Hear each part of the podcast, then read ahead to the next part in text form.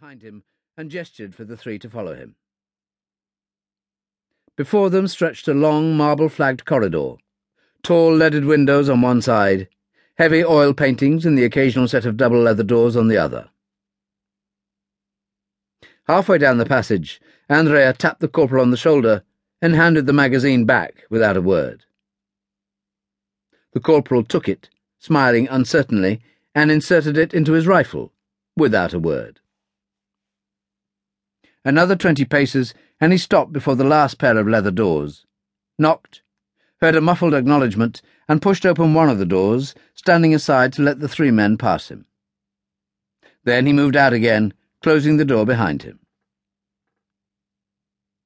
It was obviously the main drawing room of the house, or palace, furnished in an almost medieval opulence, all dark oak, heavily brocaded silk curtains, leather upholstery, leather-bound books, what were undoubtedly a set of old masters on the walls, and a flowing sea of dull bronze carpeting from wall to wall.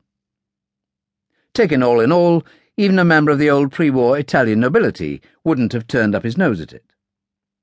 The room was pleasantly redolent with the smell of burning pine, the source of which wasn't difficult to locate. One could have roasted a very large ox indeed in the vast and crackling fireplace at the far end of the room. Close by this fireplace stood three young men who bore no resemblance whatsoever to the rather ineffectual youngster who had so recently tried to prevent their entry. They were, to begin with, a good few years older, though still young men.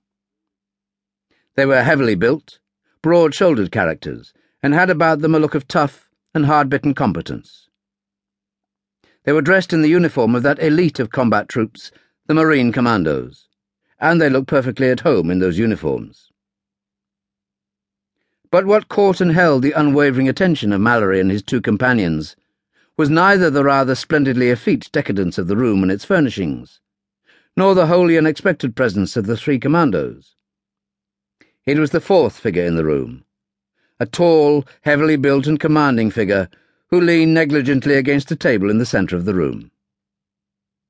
The deeply trenched face, the authoritative expression. The splendid grey beard and the piercing blue eyes made him a prototype for the classic British naval captain, which, as the immaculate white uniform he wore indicated, was precisely what he was.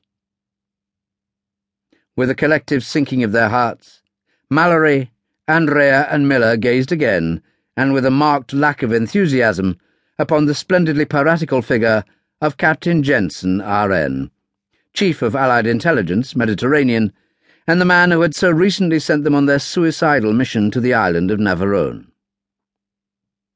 All three looked at one another and shook their heads in slow despair.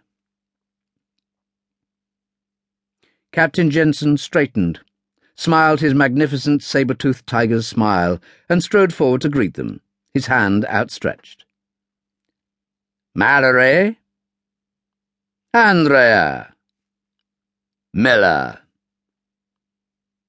There was a dramatic five second pause between the words. I don't know what to say. I just don't know what to say. A magnificent job.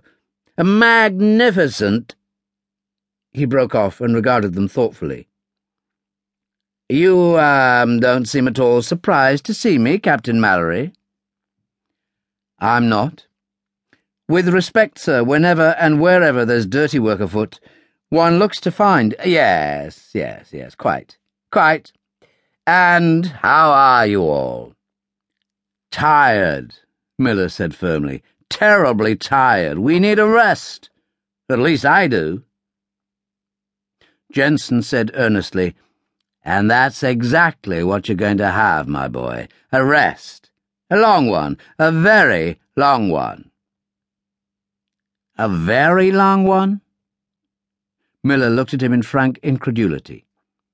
You have my word.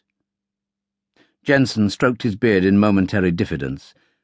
Just as soon, that is, as you get back from Yugoslavia. Yugoslavia? Miller stared at him. Tonight. Tonight? By parachute. By parachute? Jensen said with forbearance.